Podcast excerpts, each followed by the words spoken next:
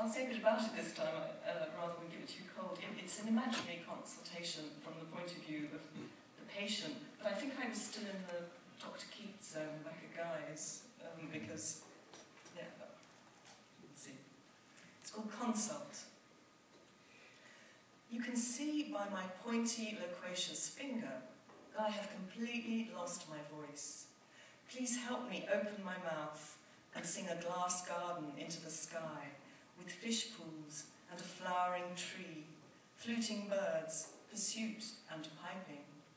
It will make our hearts soften in our bodies. Take a swab for the lab, suss out a treatment, because I do wish to go back to saying things out loud, although I have considered the hues and liberations, the beauties of not speaking.